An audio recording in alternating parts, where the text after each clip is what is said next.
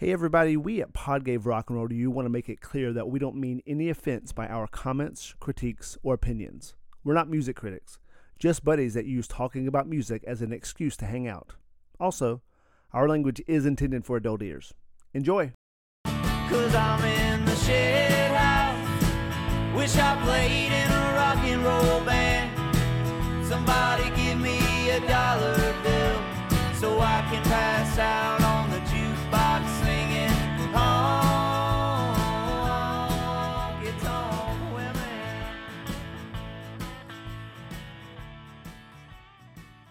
and a one, and a two, and a three. Speaking of honky tonk women and passing out on jukeboxes, Charlie Watts died this week. The drummer for the Rolling Stones. He was 80 years old. I always listened to the Stones, or always heard the Stones growing up. The first time I, I ever really heard a mention of Charlie Watts, I went to see the documentary, the Altamont documentary. I can't. I think it's called "Give Me Shelter." Actually, when I was in college, I skipped. I skipped a class with my roommate. I think my roommate at the time, Matt, and we went.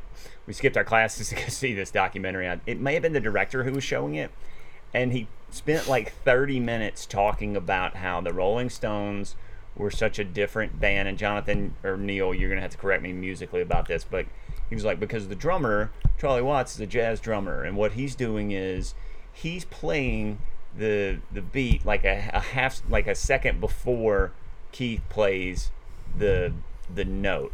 It's something where he was doing something that most drummers did not do with the guitar player. Basically, if he wasn't, because Keith is a little sloppy, it, it, it wouldn't really work. But he's just like the found the foundation that kind of held that together, and their relationship kind of created such a unique sound, basically. He did. Well, here's the thing. All right, in the early days of rock and roll, all the drummers were jazz drummers because there was no rock and roll until these dudes started playing rock and roll. So they had to come from somewhere.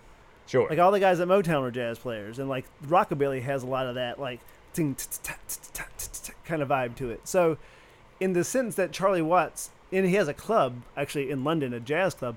The fact that he is a jazz drummer, kind of by you know as he maybe thinks of himself, that makes sense, and that's why the Stones are a rock and roll band versus a rock band, which is like a rock drummer, right? It's rock and roll. Now, one thing, and I think we mentioned it before, that uh, he did because this is classic Chuck Berry stuff, and most folks don't do it. Like a rock drummer doesn't do this. When they're playing, like Chuck Berry be, will be be going da da da da da da da. It's like one and two and three and four and one and two and three, and the drummer is not playing one and two and like most a lot of drummers will do that but if you listen real close the drummer's going toom, ta, ta, ta. he's playing a shuffle and that shuffle vibe against the eighth notes on the guitar it's rock and roll it's exactly what it is now that being said I, I think Charlie Watts just had fucking great timing. I don't think I don't think you can get it down into he would do this just before that and whatever. And Keith's timing is like Bill Murray's timing. Like it's perfectly imperfect. It's- Yeah. and so the fact that Charlie would do that and, and recognize that and focus on the narrative of the song and not look at my drum playing made him like you don't need another fucking Mick Jagger or Keith Richards in that band. There's maybe one too many already.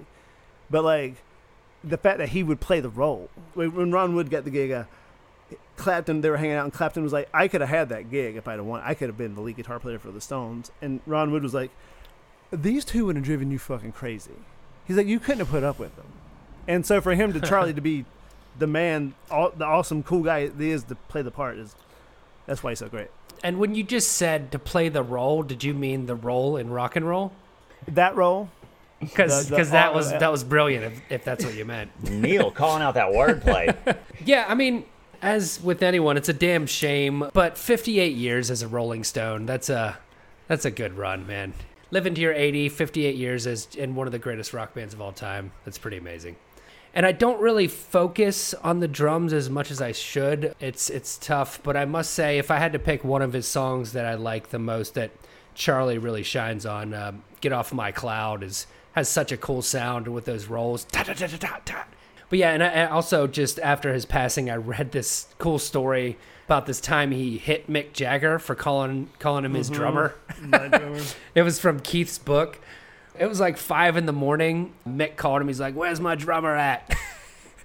and Keith said like 20 minutes later, at six in the morning, Charlie showed up, like showered in a full suit with like cologne on, walked over to Mick and just started beating the shit out of him. And he was, I think Keith kind of dramatized it, said Mick almost fell into like a canal in Amsterdam, which who knows if that's true. But Hey, that's very possible. I'm surprised I didn't fall in a canal in Amsterdam the one time He I said, he said he just popped him once. Yeah. but he, um, but he also said he wanted more. Keith had to hold him back. wanted more. We've all been in a band together. You know, we've probably all wanted to punch each other at some point in the face.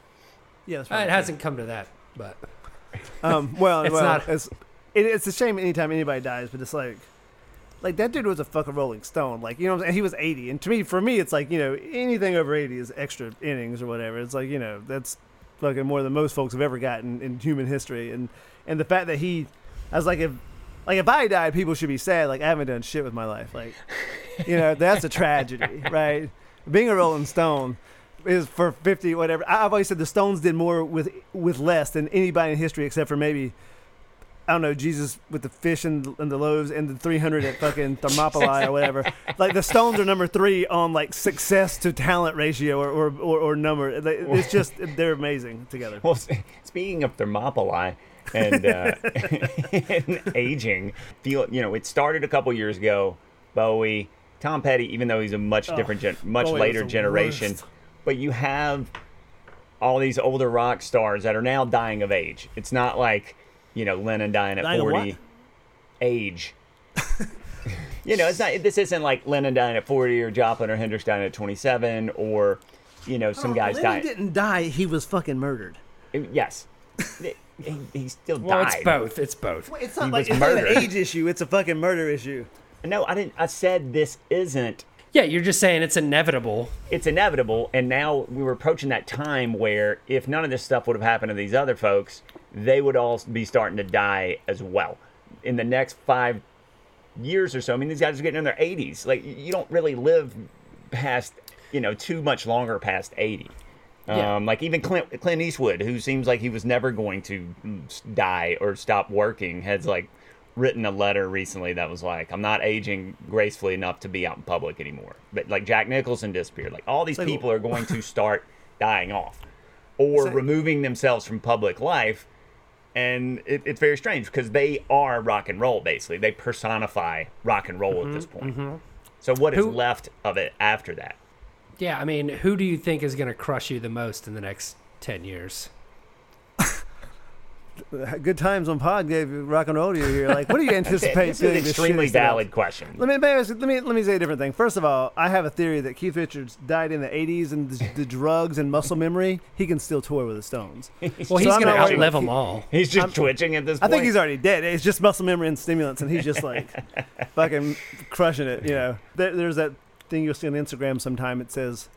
We all have to start thinking about what kind of world we're going to leave to Keith Richards, which is fucking hilarious. um, but yeah, so I don't know, man. Like, because here's the thing: those motherfuckers could already be dead. I don't know, but for me, it's all about the music. Like, you know what I'm saying? I'm never, I didn't know him. I never going to. I mean, like, like Charlie Watts being dead. It's not like, oh, I'm not going to see Charlie around anymore. It's like, I, You can hear him whenever you want. Egg, and that's who. When you really hear, like, that's who they were. That's that's you're still they're still there with, with that stuff. So, so there's no one you can think of that'll actually like you'll feel When the more drugs are sad off about. of Keith, I'm gonna feel bad. yeah.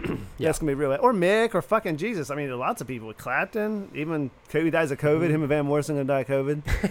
Uh, that's terrible. You know, I don't want that to happen. Get vaccinated. But so, but yeah, I mean, there's lots of people. Take the vaccine, Clapton. We don't want you to die.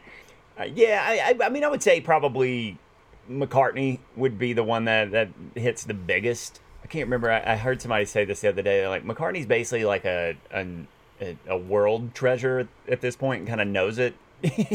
Like whoever Yeah. he meets in the world is like he just plays the part. You know, like the Mm-hmm. Well, that's one thing. fun Not, not to get off topic. When you think about like the Queen of England, it's like when she was born, and like, like say her grandfather's probably still alive, who was probably born in like the mid 1800s, and so that's still like someone who was influenced by the previous century, or actually two centuries ago now, and Yeah, who's still alive, and it's it actually Yeah. doing really important stuff. It's, I mean, I think I think Biden was alive then too. You know, Hey man, Yeah, I think- as it stays I think for mine- six more. I think it would be Bob and Neil would be my. Those are going to be the most crushing. Oh, you know what? What's going to be a killer? Actually, is Willie. When Willie dies, that'll Willie's gonna be a killer. nut stumper. Yeah. 'Cause Yeah, Everyone loves Willie. Will be He is right a up there. he with is a Paul treasure. McCartney. He's a treasure. him. Yeah. I, I would say him and Dolly Parton, just in terms of like people that are just loved around. Even like being so old, they're known by such a broad fan base. Charlie Watts is a drummer for the Stones. A lot of people know who he is, but like somebody like Dolly Parton, Willie Nelson, like they're gonna be all over everything for you know a week or so, and then a bunch of like music come out that they hadn't you know produced or something, a la Prince What? basically after these folks die now, especially solo artists, the next couple years is just them releasing shit that they never released, Oh, like their estate to make more money. Dolly's fucking basement tapes. And on that note, you are listening to Pod Gave Rock and Roll to you, and we are talking about rock stars whose lives passed too soon. Because this week we are discussing Alice in Chains Would from the album, well, from the singles motion picture soundtrack and their album Dirt. Released on Columbia Records, written by Jerry Cantrell and produced by Alice in Chains and Rick Parashar.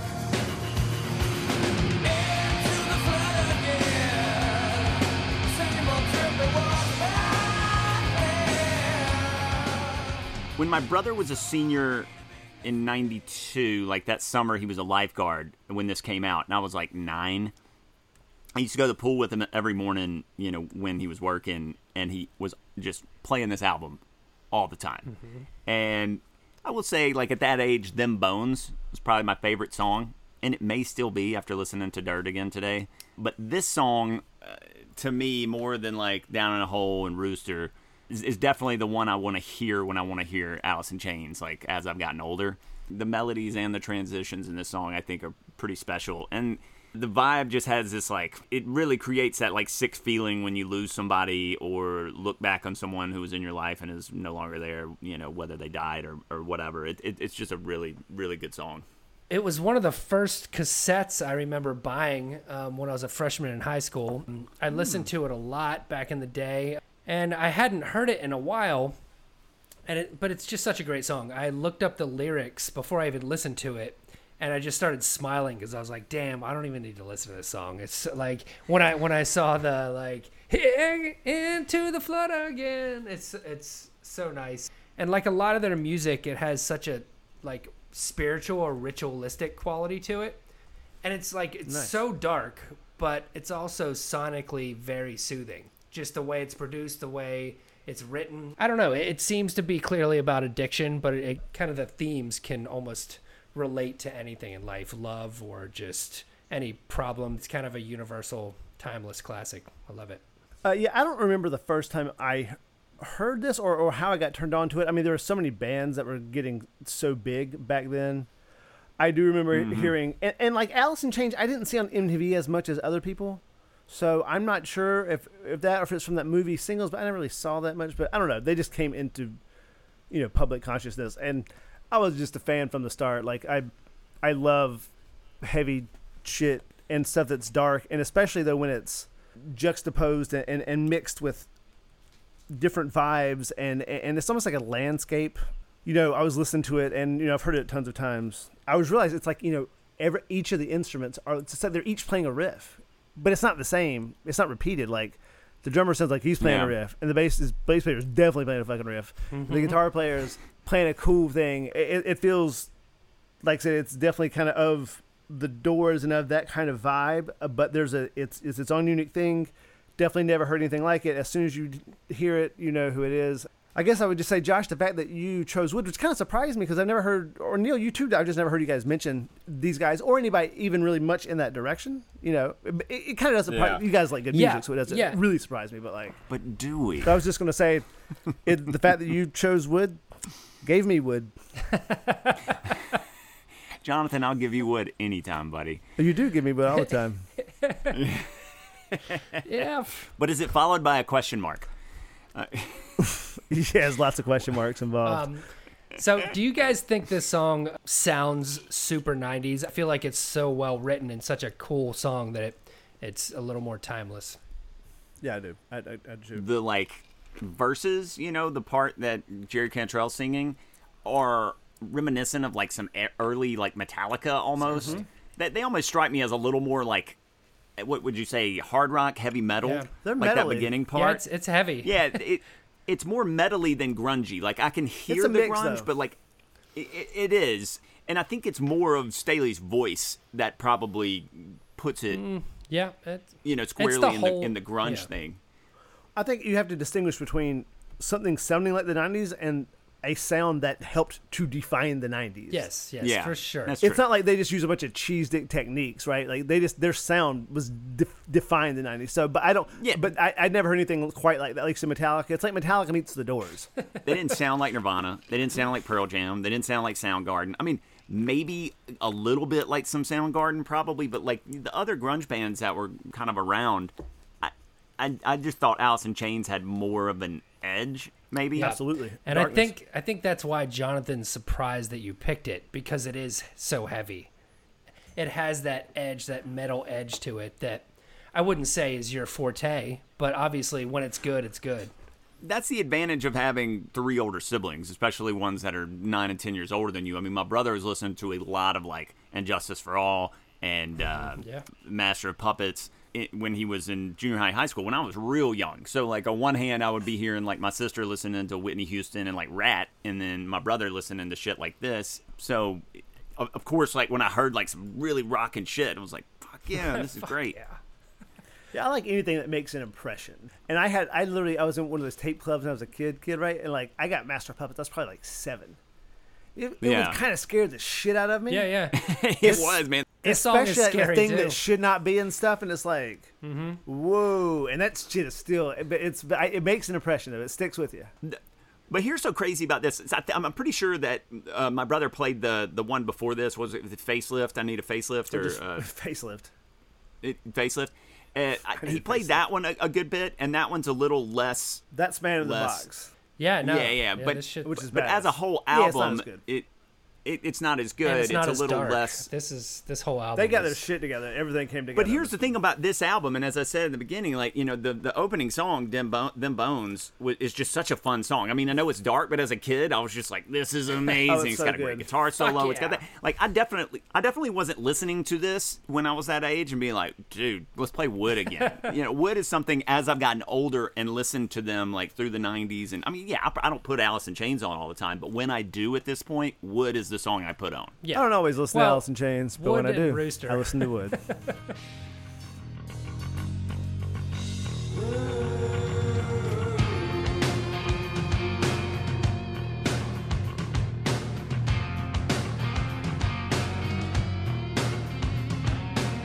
You mentioned singles because this song was It was so weird released though. originally It was so random. as a single well, from it that was soundtrack. it was made for the movie, and then they put it on the out. Like it was the album. It was it's the last track, and it was a secondary kind of thing. It was produced I by how it's like, else. it's like we need a movie, a song for this movie. It's kind of a Seattle, you know, fucking, uh, you know, grunge rom com. They're like, great, we got your song. You know, Yeah, I know don't- me, well- bro. It's like it's just so Well, weird. In that but it was written about a classic inspiration to most of those bands. The lead singer from uh, Mother Love Bone, Mo- Mother Love Bone, Adam Wood. Andrew Wood. Andrew Andrew Wood. You were It right. was just such a weird song for the theme of it. It's a rom. It's weird. It's like Let's get into uh, just right off the bat that first part. I mean, can't think of many bass lines or Yeah. riffs that bring a song in that heavy and that like melodic too. Really, Yeah, and it's just so loose. The strings feel like they're gonna fall off. Like blah blah blah blah blah. blah. it's it's so cool. it's a funky timing too. Um, it's a weird timing. this is a big song. Like you got to listen loud on headphones. It's so much more impactful on good headphones. because the bass is so dominant, you, you you almost don't hear the guitar for a little bit doing that down down Yeah. down. Yeah. In headphones, you get all that bass. If you're just listening in the car Yeah. or on a stereo or not loud enough, Your you're not going to hear the yeah. the power of that. it also the bass also kind of gives the song the which I mentioned already that that kind of hardcore sound. Yeah, It's kind of, it's like the definitely. backbone of the song.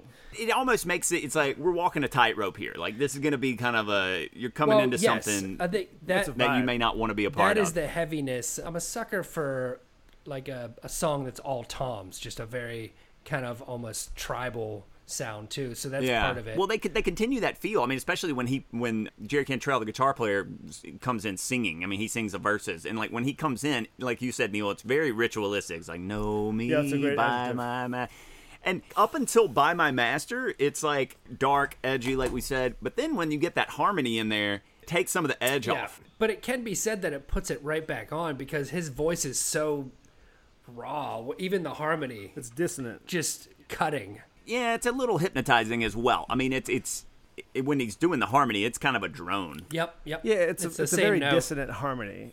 Boom, it's like boom, it's- boom, boom. But it's the space. So the bass there, and then like you said, Neil, the toms are all playing around it, and then with that riff Cantrell's playing, he's just like defining space. So this like he's not trying Yeah. to get in there and compete. no, no, he's just expanding it all. It's like I love that hammer-on kind of chord playing too. The boom, boom, boom. it sounds like like fucking Stargate or something. It's just some crazy, It is almost yeah. Salvador Dali like, or s- it's just a wild. It, it's it's like alien, it's like crazy. alien civilization shit or something. Yeah, well, in another way, it also it's it's almost like the way they're singing. It's almost like zombie like, mm-hmm. right? It's almost like you are fucked up. Yeah, you know, or on in hero- a I've never done heroin, like, just but very like well, yeah, you could be. You're like smacked Yeah. out. Not not a dancing Right. thriller zombie. not a happy fucking dance party Not a- zombie. shuffling cards in a red jacket zombie. Yeah, not one of those zombies. And yeah, I don't, I don't, I couldn't see Jerry Cantrell or Lane Staley doing either of those things. But yeah, so it's that combination of those things, and then that dissonant harmony on top, with very compelling lyrics. Like you know, like Yeah. as it Oh, starts yeah. to move Well- into as it starts to move into the verses, fucking great.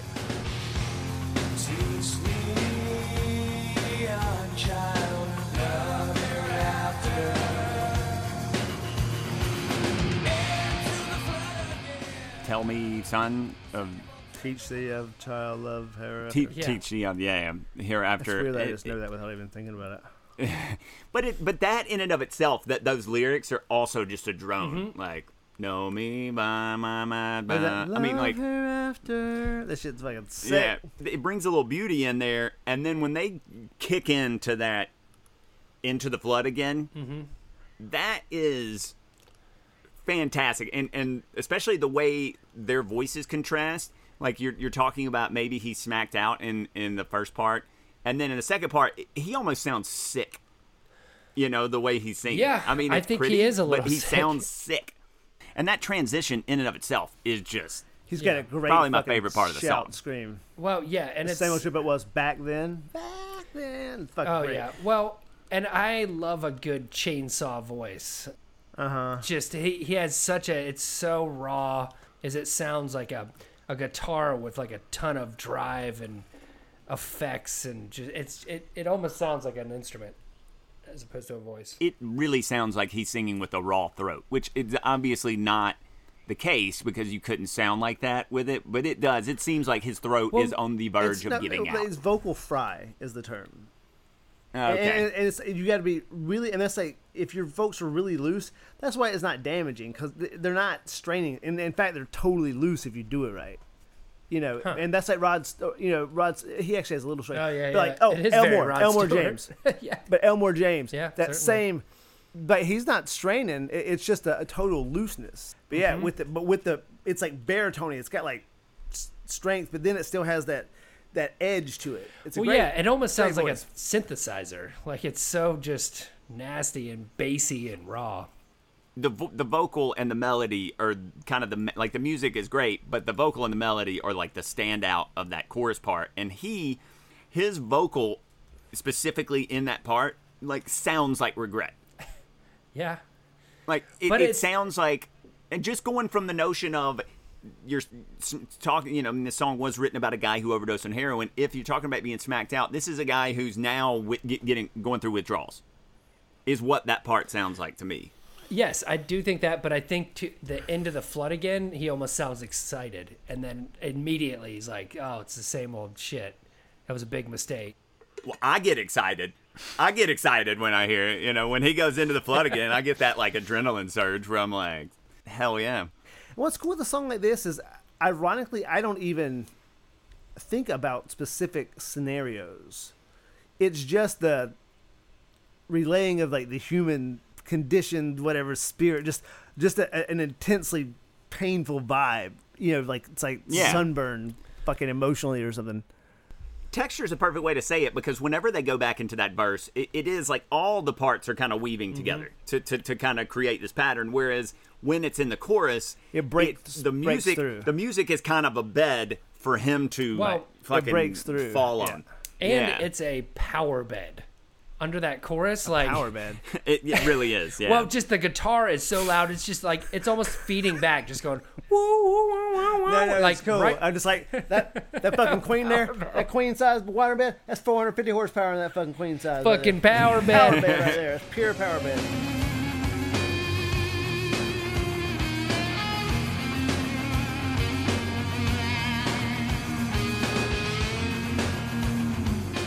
Like I, I think the guitar solo is pretty understated. I mean, it's good, it's effective, but it's not. It's almost just kind of doing its thing until we get back to the Yeah. chorus. Well- it's kind of just a. It's kind of a break. Well, I do like it though because it's Oh, it's good. Mhm. it's very simple and he's using the wah very effectively. Kind of how it's supposed to because it it sounds very vocal. It's a lot of just little bends, but he's using he's not going crazy like on the wall like a lot of people do. He's just kind of barely kind of wow, you know, just really Yeah. vibing. He's absolutely vibing. I actually like the what he does on the acoustic in the unplugged version a little Oh my more than what he does. I Um, I I felt bad for him on that solo on the Really? acoustic. Well, just because he didn't have the sustain he needed. Like he was trying play to play the same same, solo, and it was just Ooh, like, ooh, that. Every note just fell off a cliff. It's like, ah, it's not, it's not working. But it wasn't, it wasn't terrible. I, I I see. I see what I see what you're saying. I, I thought it fit wi- No, within it's the just to song. that You know, point, Neil, I'm like, yeah, bluegrass guitar players don't play that many notes because they want to. Like you got to keep it going on an acoustic well, guitar. it's funny. they're they're trying to fly, I baby. you thought got to keep going or it's going to die. I thought that, and I wasn't gonna bring it up because I didn't want to be like, oh man, sorry about that solo, but it came up. So The tempo, it's very mid down tempo. It's not definitely not fast. It's like a medium slow, very paced, very measured, very labored, very the tempo itself is adds a lot to the vibe. It's just a cool, it's very deliberate. Very deliberate. This isn't like the Stones going out and just like, I don't know how we're gonna play Chuck Berry tonight. He's like, I don't know, fuck it, just play it, you know. It's not that. It's very it's fucking it's precise.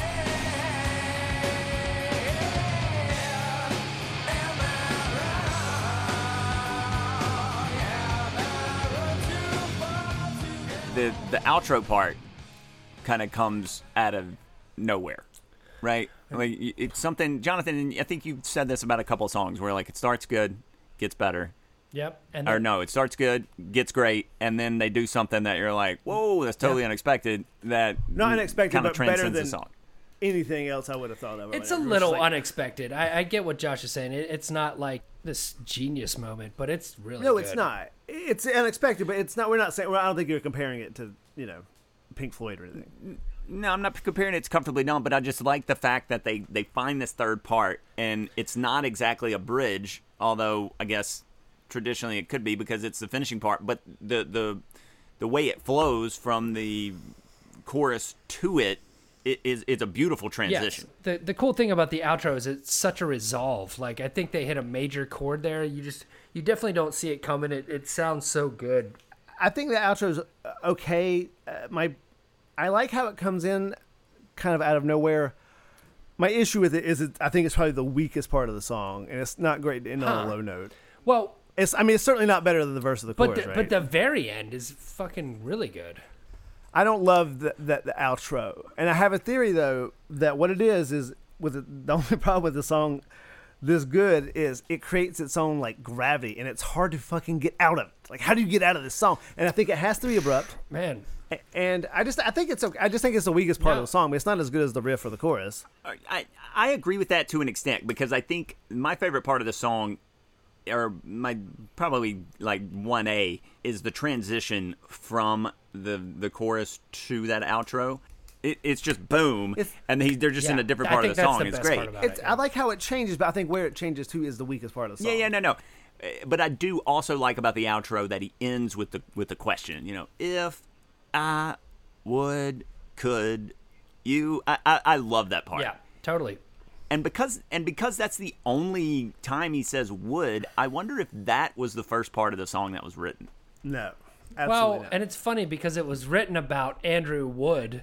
So is it is Hmm. it Wood or Wood? I didn't, I didn't even think about. I didn't even think about that. But I think my favorite part is coming out of the solo into that last chorus where like his voice comes out of nowhere, like kind of fading in with authority, like "And to the And um, oh, that's oh, so yeah, cool. that's true. Like because just the production of it, how it, it, it floats in for a good couple bars.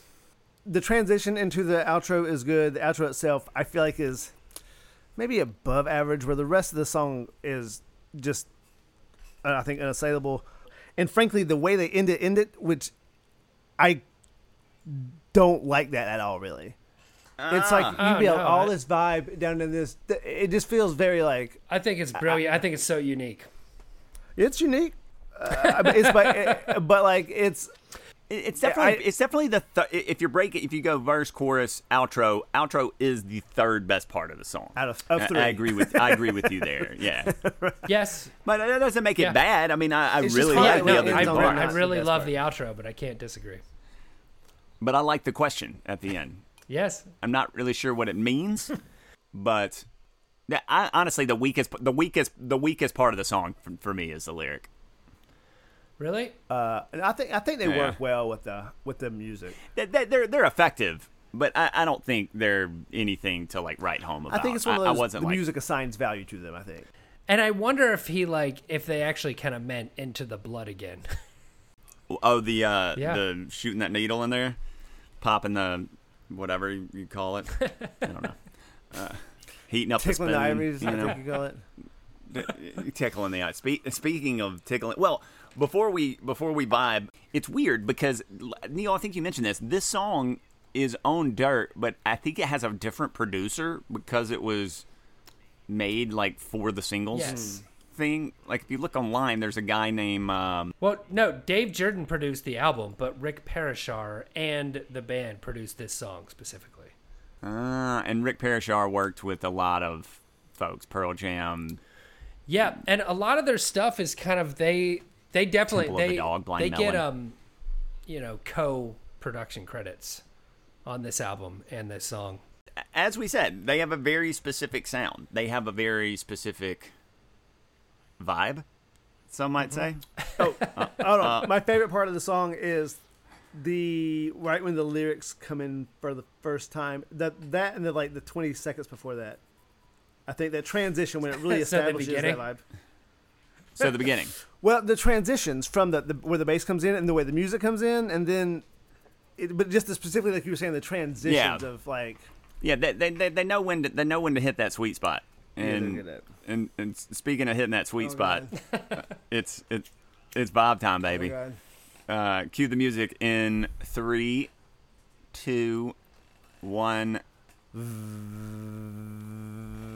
I've sold my soul. That's that's some half-ass vibe right there. uh, I know you want the whole ass, Josh. Uh, I always want the whole ass. Neil, when do you want to hear Would? Um, I want to hear this uh, on a run or an, Ah, any kind of race. Like I feel like it really has a because it's so kind of just like just the beat of it. You can kind of vibe to. I, I could I could see running to the song would be fun. So if you see Neil running through the Beechwood, He's he's he's probably rocking he's some running Alice to the Chains. flood. He's he's in. yeah, he's into the flood again. Jonathan, when do you want to hear Would? I want to hear Would in one of those um, really like exclusive elite like. Shit. Hold on. Give me a second. I want to hear this song in one of those really exclusive, like high end, mysterious sex orgies, like on Eyes Wide Shut. Cool. I dig You it. know, like because the I don't want to hear boom, boom, boom, boom. I don't want to hear that. I want to hear some ritualistic. To, I think that's such a great adjective, Neil. Uh, realistic, ritualistic. You know, I think it's just. I think it's. I've never been to one of those. Then I don't get invited to that kind of thing. But um, What, Jonathan? I thought you were a regular attendee at the Hollywood Hills. I, I'm, Orgies. I'm just a towel boy. Um, He lost his charter. I'm just the guy in the fucking bathroom. You know, fucking. But um, but, but yeah, and I think it's. what you're doing in the I'm bathroom handing here, out mints buddy? and towels and Handing shit. out you know, shit, man. You listening to Would? clearly. Question mark. no answer. Um, but yeah, so I think like I, I just think like the ritualistic part I think is great. You know, so uh, that or maybe at Chuck E. Cheese would be wild. Jeez. Great answer. Diving into a ball of uh, just thing of balls, you know, fucking Speaking of Chuck E. Cheese, um, Me- exactly. medieval times. Me- Ah, this that'd probably fun. fit in at medieval Yeah. times. Yeah. Uh, I actually, g- g- g- in contrast to Neil's vibe, I, I would want to. I'd put walking. I thought like I, I Walking? But wouldn't you want to do you mean run walking? when Like he when he walking started singing into Like the when do flood walk again? around? Nah. I don't know, because there's kind of a dark vibe, kind of a like. Well, when where, they- kinda where, a walking where? You can't say walking. feeling. Like walk around the house. just, like, just going for a walk, walking the dogs, maybe. how old are you? you just go for walks. I do. I walk the dog every morning for about 20 minutes. I keep my phone in the in the house. I go. Well, you didn't say walk a minute dog. You walk. just like walking. I'm like, where? And you're just like, just around. But I'll, I'll walk 20 minutes too sometimes. It's like meditative. you know? Yes, yes. But I could put Would on. Well, and, that's and- that's and- why I said run because it is so kind of meditative and kind of it's almost like a mantra. Boom, boom, boom, boom. Yeah, just absolutely. I could, I could do it walking or running or driving. Yes, yes. You know, and moving. I think Let's I just think say in moving. a race it could be good. I So I- not sitting still. I don't want to hear the song in stasis. Really? That's exactly what I want to hear. I did see that this song has been licensed for a couple different racing video games, which made perfect sense. Hmm. Interesting. It made perfect sense to It you. Uh, It, it, Josh fortifi- like, it it should be in a fortified my, game. my point. Speaking of fortifications, uh, why don't we slide under the influence and uh, talk about what influenced the song, what it influenced moving forward, what you would recommend someone listen to if they like this? Uh, Jonathan, we'll start with you. Mm, I mean, I would say it's definitely. I mean, originally, originally, like the thing that where this branch of music broke off from was Robert Johnson. Sure. If you go way back, Sure, like that. sure. But then from there, um, even like Screaming Jay Hawkins on down through um, Sabbath, Going way back. um, the Doors, that kind of stuff, and then also, I think it, you know, these guys along with guys like Tool. I think this Oh, Tool was yeah. like Tool was like a prog version of this kind of, and then uh, this would yeah. be a great Tool song. uh huh, that'd be nasty. you- You're right. And then, uh, in fact, that's who should. That'd be sick. Um, and then, uh, and even like Pantera, eh, not exactly the same, but of the same. You know, so of that same. Yeah. It kind of has that Black Angels, which is like a derivative of a derivative of this kind of vibe. Which, eh, but like it's still the, the essence of that. It's cool. It's a very cool vibe. Black Angels is a good call. I mean, just in terms of Black Angels may be a little more trippy. They're a little more Velvet Underground, like, but yeah. Yeah, Neil, what you got? Well, it's funny. Um, in the first two minutes of the pod, the Doors and Metallica were mentioned. And I was like, well, there, Right. go, there goes my influence. um, no, but then I also had Sabbath for sure. And they had many contemporaries in that 90s grunge, but I think they really kind of stood out. I feel like they were somewhere in between Soundgarden and Nirvana. You know what I mean? Kind of bridging that gap. Um, and then moving forward, I mean, uh, Queens of the Stone Age Mm, nice. for sure. And um, and Tool, that was a great call. But that's that's what I got. Yeah. Yeah, I just agree with everything y'all said, and, and you know this was influenced by Seattle, Mother Love Bone, Rain. Andrew Andrew Yeah. Wood, Do you like rain uh, coffee? the Needle, the The Mariners. needle. Uh, Oh my god! I think well, it was influenced by the on. needle. just while we're here, exactly. while we're here, um, did any of you guys watch the video for the song? Absolutely. I've seen it. It's really good. It's really well done. I love the stage production. I mean, it's borrowing from the 80s, just kind of like we're just going to play live and we're going to rock out. And we're going to have long hair and we're going to be thrashing it around. But it's funny these the guys, the bass player and the guitar player in this video, it's so funny to watch these guys kind of just really just vibe and rock out and and and it's funny to actually believe it. You're like, yeah, I get it, man. They're fucking into it. But like, just th- those those guitar poses you put on in rock videos are so hilarious. I was watching these guys just laughing. It's great. Well, like especially like Jerry Cantrell and even their earlier stuff, it was it had hair metal overtones. Yeah, You know, like so they, Well- they so they kind of came from that. Then they did their own thing with it. And I think it was the contrast of Layne in the sunglasses, slick back hair, not moving at all, and these other guys just just just rocking out like it's For poison sure. or something. Yeah. It's almost or it reminds me of uh, and he's just getting ready to unleash Yeah. that primal scream. It's like playing with Ozzy or something. That being said, there is something cool about that when what you're doing is really fucking bringing it. Because I saw him play one night at a club in Hollywood, and he, I think they played Man in the Box, and Hmm. seeing that dude play those solos for real, it's like fuck. Like that's Cool. not normal. I you don't usually see shit that cool. Yeah, and Yeah. it's cool that I, I never realized until now, um, researching the song, that Cantrell was the main writer, wrote a good bit, a good chunk of their music. There's a great documentary about them on. I think it's YouTube. It's like one of these you can watch. It's like 45 minutes or like an hour and a, maybe. And Yeah. it's really cool, man. Like it said that when they were looking for a singer, they wanted Layne Staley to be in the band, and uh, he just wouldn't. But he like managed the like rehearsal place, and so what they did, they just started inviting all this Is that why they shittiest wanted him in the band?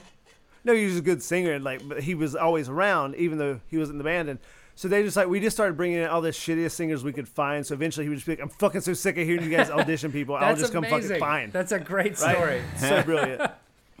That's amazing. Well, and just to say, talking about shitty singers and like shitty music, uh, this stuff also kind of led to something like Puddle of Mudd. You know, like that's a that's a kind of a direct descendant of these guys. Yes, there's a lot of Um, bad versions of this type of music.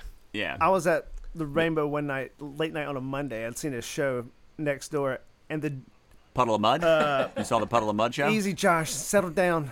At the Rainbow Um, Room. I was at the Rainbow and uh, hanging out. It's like fucking midnight, fucking Monday night, going into Tuesday, and I'm sitting there talking to this dude. This dude trying to sell me something or other, and the dude from fucking Polo Mud walks up in his pajamas, carrying a little dog. It just buys some fucking like drugs off of this dude. He's like, "Thanks, man." Just totally like How did you uh, How did you know it was the Yeah, Puddle yeah. of Mud? somebody guy? I was with told me. I did Okay, because I wouldn't recognize him. Thank God. Oh my God! You definitely were like, I was oh like, my really? God! That's Don't wild. freak out! Don't freak out! But he was just in his pajamas with a little dog at like fucking "It's Jimmy midnight on a Crackhorn, and I don't care from Puddle like of Mud." midnight on a fucking like at, at the fucking rainbow buying drugs. Oh. Like like he just got up and he's walking his Did you dog. think it was for him or his little dog? Both. I'm glad all this is contained under Well- the influence. Speaking speaking of pajamas and puddle of mud, why don't we why don't we hop under the covers for a minute and talk about the covers that we heard of this song? Jonathan, how many covers did you listen to? Mm, no, no covers. No, no covers. covers. Damn, that's uh, not normal for you, Neil. What's Well, uh? to one of uh, Jonathan's uh, points he's made is that this is such a great song because anyone who does it, it sounds pretty damn good. I heard uh, Korn doing it, which uh, Yeah. made sense. Kinda It rocking. Seems in their wheelhouse. Not that I know exactly what their wheelhouse is, but it made perfect sense. Oh, you know. and you don't don't play Um, I listened to this. I don't know who Breaking Benjamin is, but Breaking Benjamin did it with Gavin Rossdale live in Reno, February 2020, right before the shutdown, and it sounds great. And Metallica did it acoustic. Everyone sounds great. It's just a great song. Like yeah. it's it's see- tough. If, if you fuck this it. up, it's bad on you. So now I'm gonna check Well- out some covers. And and Ur did it, and you know what? It's a techno remix, and it's still not terrible. It's unnecessary, but it's not terrible. And then another band called Opeth did it, which is kind of like Staind puddle of mud style, but still Not not, terrible. terrible. Hold on, you because it's so talking good. a lot about Puddle of Mudd. Then Yeah. wondering why I would I- recognize the dude. I think you're the cl- Well, yeah. Puddle of Mudd here fan among us. I don't know what they say. I, I couldn't name one of their songs. I, I don't I don't think I don't think any of us could name a puddle of mud song. How did you say they sound like. Puddle? of- Oh no, you said they But covered. hold on, I mean, I just I, I remember hearing them at at times in life and being like, "This is shit." so and but I would not know the lead singer. If I wouldn't either, into somebody had to tell me. bar. Sounds. Mm, But I don't think you guys caught what I said. Like the the Breaking Benjamin and Gavin Rossdale live in Reno. I think of Randy Quaid and Kingpin being like, I don't want to go to Reno. It's, I, every time I hear the word Reno, I just think of that fucking like it's the first thing I go to. yeah, yeah. Oh my Reno. god. Speaking of Randy Quaid, Jonathan, how does the shoe fit? Uh, the shoe fits like a, I guess whatever you wear at a high-end sex orgy. I don't know what they really wear there. But High end, Ah, not a nice. not a Probably low like brow. a nice pair of dress shoes that you can clean. That you can clean. Yeah, um, dress shoes. I'm wearing some fucking ejaculate off Oxfords. of easily. I'm sitting there in my mask and my fucking robe and some Oxfords. a mask and Yeah. some dirty That's how I fucking got found out. That's how I would get found out. you could go get your shoes shined, and they can just scrub that ejaculate right off. This is your vision, not mine. I want to be clear about that. Neil, how does your well, shoe it fits, and uh, I'll stick to the running theme. Um, I think it fits like a nice pair of running shoes because in this song, he's either running from something or right at something. I'm not sure what it is. Nice. He's either running away from it, or sound- directly at it. Sounds like the flood. He's running into the flood. We know he. Is he wrong? Could you? I'm just saying Um, Forrest Gump. A lot of qu- lot of questions, questions here. being It's asked called in Would. this It's a question song. yeah. Uh, it's a question song. Favorite question song, Jonathan. Why don't we do it in the road? Oh, good. quick shot, just quick roll, pow pow pow pow. Is there any, anybody out there by Def Leppard? That's a great song. I wish I was man enough. Is there to anybody that out there Yeah. by Pink Floyd? Oh, there we go. Is there anybody out there? Careful Um, with that axe, Eugene. Okay, I, I know. would careful with that axe, Eugene. Careful with that Or axe. now, are you saying? Are you asking him to be careful, or are you want, are you asking if it's Eugene? Careful of that axe, Eugene. Eugene, are you being careful with that axe? if not, please do. Uh, the- you know what the shoe fits like? It's it's like a shoe that I love, but I lost. Yeah. They say it's better to have loved and lost than have never loved at all. And on that note, we we are gonna play a cover of Alice in Chains' "Would."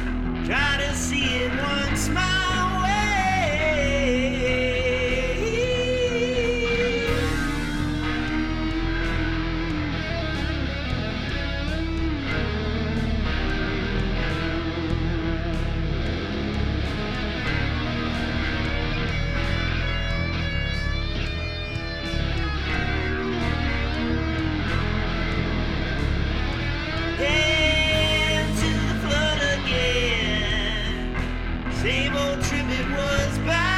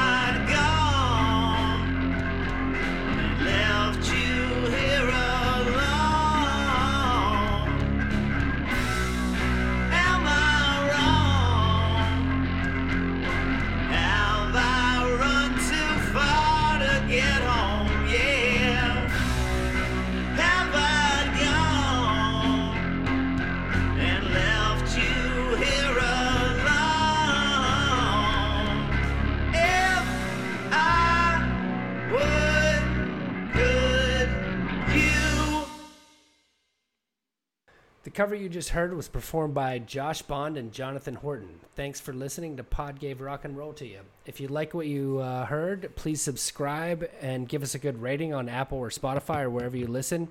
If you'd like to reach out to us, you can find us on Twitter and Instagram under the handle at Pod Gave Rock. Next week is Jonathan's week. What are we doing? We are doing Crazy Train by Ozzy Osbourne. Can't wait.